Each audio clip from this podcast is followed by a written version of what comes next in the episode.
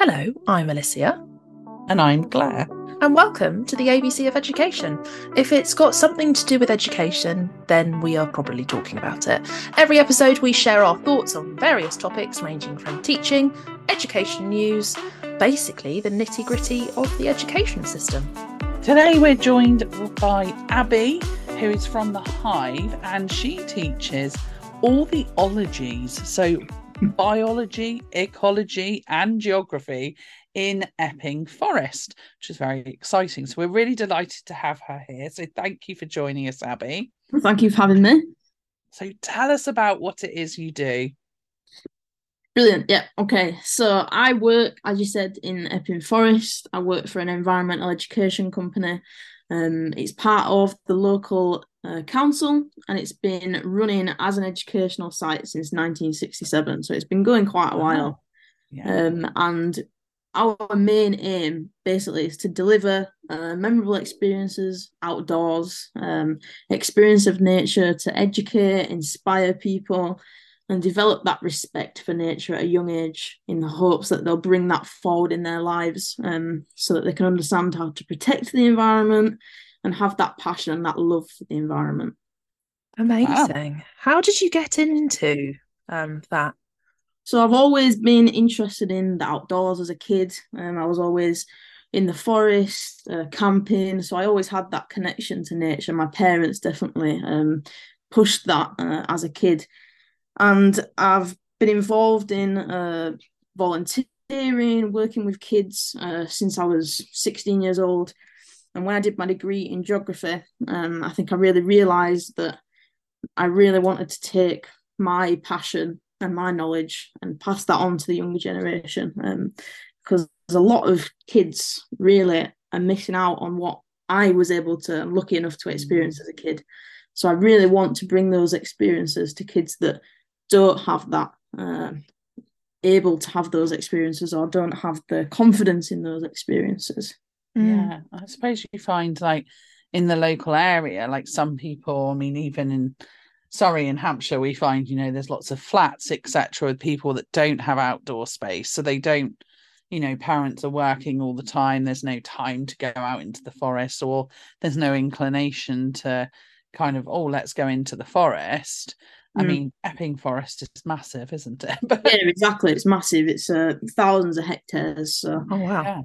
Always lots to explore. But even kids that are on the doorstep of Epping Forest, still, um, like kids in Waltham Forest, mm. struggle to get outside, uh, whether it be um, access trapped in the homes, uh, parents unable to take them out, or if it's from COVID as well, isolating. Mm. I think there's a lot of fear, especially with the outdoors, um, in quite a lot of younger generations as well. Yeah, I think um, that's something that I've noticed with my son is you know, so much. When I was younger, I used to go and dig in the garden and make mud patties and yeah. pick petals and make special perfume, um, which was questionable. um, and now, like, my son's six, and I'm like, don't get too dirty don't do this and i'm like no you mustn't do that like yeah. there's nothing to be afraid of dirt mm. is good it's good for yeah, the soul exactly. it's like but we are super cautious of dirt and the unknown like yeah. and i suppose there are some cautions that have to be taken around mushroom picking or something. yeah, um i'm not saying go out into the woods and pick some mushrooms yeah don't. yeah please don't. Yeah, yeah. so um what sort of people come to you? Is it school groups? Is it family groups mixture. Uh main our main kind of session delivery is um school groups. So we have a lot of primary school groups come to us for their school trips whether that's day trips or residential camps as well. We've got camping facilities on site. Um so we bring those uh nature experiences that are connected to the national curriculum but also kind of give them that bit extra that they can't get at school. Um and we also give uh, sessions for older students, things like GCSE, A level, helping them with their field work, and also some family sessions at weekends. We've got um, some young squirrel groups, which we have very small children, preschool age, just oh, cute. outdoor play, which is really mm. important, I think, as a kid, and um, mm. just being outside. um, and then family sessions with um, children of primary school age and their parents, which again is helping them kind of connect with their children outside and being more comfortable and more intuitive with uh, letting their kids be more free in in nature and things like this. Amazing. And what do you sort of notice? So, um, are there? Ch- you mentioned that there were children that obviously don't really, you know, go into the forest or outdoors that much. Mhm. Really, what do you notice? Sort of within the first sort of ten minutes, do you see a big change in the students? Yeah, definitely. So usually we get them off the coach, and the first thing, especially when we go into the forest, is there's bugs, and they are very scared. we get screaming kids um, for the first few minutes, but then once they get into it and they start to realize, oh, this is quite exciting, they become curious. Then they start to kind of think about the environment and how it's different to where they might live or where they spend their time. And you have some kids that are like, oh, it smells so nice because they're used to being in a built up urban environment, lots of pollution. And those things I feel like we just take for granted. But for these children, it's something so major in their lives, a complete new Mm. experience. And yeah, it's really, it's really crazy to see and experience, but it really humbles me and the people that I work with. And it makes me really want to continue doing what I do. Hmm. Yeah, definitely.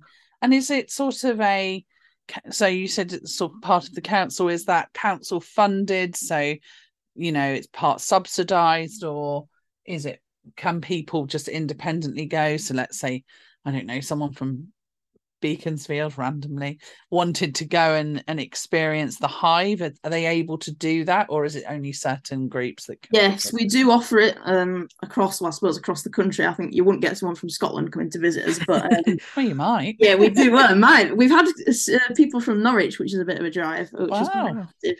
Um, but yeah, so we do offer council subsidised for people within Waltham Forest. Uh, they get a special rate, but then we also offer it out of borough, um, just so that we can widen that reach for people that would like to come and experience a Mm. day at the Hive. Yeah, definitely. I could imagine like children's parties next. Oh yeah, that would be Yeah, that would amazing. be such a great thing to do. Yeah, I would love that. We've got um, some animals that we have on site. Um, we do animal handling experience as well. I feel like that would be a really good thing. Yes. Oh, what animals do you handle? We have six different animals on site at the moment. We have a North American corn snake, Oh, have uh, Madagascan hissing cockroaches, uh, giant African land snails, uh, some Gaia stick insects, giant train millipedes, and a fire salamander. Wow. wow. The a fire really, really nice mix of Oh. animals. I'm pleased you didn't say spiders because I am a bit of an arachnophobic. Mm.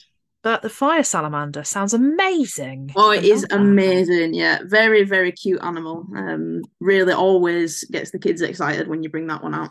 Yeah. Yeah. Oh wow, definitely. that's so Mine's amazing. um mine's stick insects. I don't trust them. I'm like, if you can look that well disguised in amongst plants, I'm not sure I trust you. yeah, suspicious, I guess. Yeah, exactly. I'm like, uh-huh. Oh. What are you gonna do next? Draw out some fangs? No, I'm joking, obviously. um, fabulous.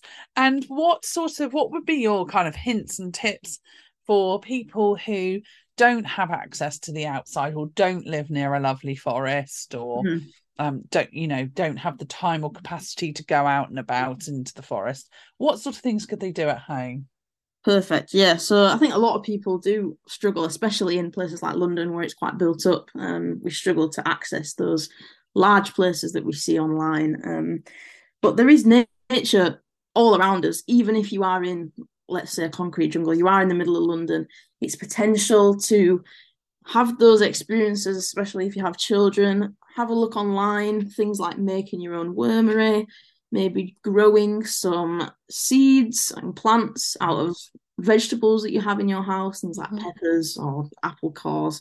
Use what you have and what's available to you, and don't put pressure on yourself to kind of make this amazing kind of outdoor experience because sometimes that's just not possible, but that's okay. yeah And it's just those small, achievable things that start that curiosity and that care for nature, I think is really Mm. important. Mm. I still remember from primary school, I think I was year three or four, and we did the butter bean growing thing that you do in like Oh, a jam jar. Yeah. And I was amazed. We put it in our airing cupboard, and I was like, this is unbelievable. Yeah. So it really does stay with you. And I think it's really important, like you say, just doing like little things and not pressuring yourself that actually Yeah, exactly. Yeah. Um, especially with the dreaded cost of living, you can grow fruit and vegetables quite easily, actually, at home, vegetables in particular. Um, yes. Just, you know, like spring onions, that's the thing we like to do. Just the bottom of it, put it in some water, and you can grow yourself another spring onion. Yeah. Why not? Yeah. We um actually in lockdown we completely randomly we didn't grow anything. We did. We grew sunflowers. Of course, that's what we did. Um, but we made we tried. I say try loosely, um, to make a bug hotel. Oh yeah. That was actually because you just have like you know terracotta pots that have broken and just like stacking it up. Worked amazingly, but sadly couldn't bring it with me when I moved. Mm. So, so the next people had a lovely bug gut hotel. in their garden. but it's just like bits and pieces that you have around the garden or in the house, and it's like, Yeah. oh, let's have some a couple of roof tiles and some terracotta pots and Oh. a bit of dry grass and everything. And Yeah. we love doing that. But um, yeah, much better than those pre-formed ones that you can buy from Yeah. other establishments. Yeah. Exactly. Hotels. exactly Like, yeah. Bug's not interested in that. Fabulous. Great. And if people want to get in touch, if people are nearby and they want to come and experience the hive, is there a website or something they can look on? Yes. So the website is thehiveintheforest.co.uk. Um, and we're also on social media. So you can follow us on Instagram um, at Hive in the Forest and Twitter at Hive in the Forest.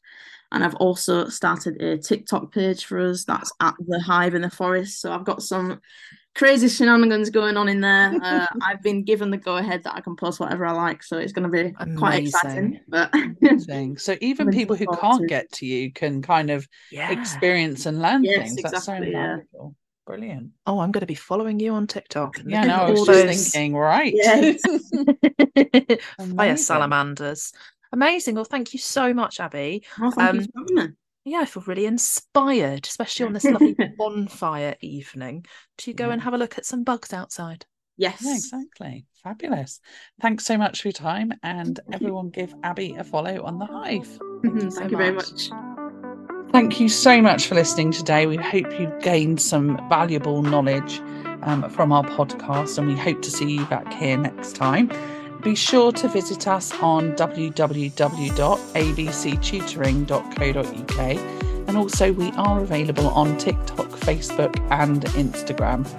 Thanks very much.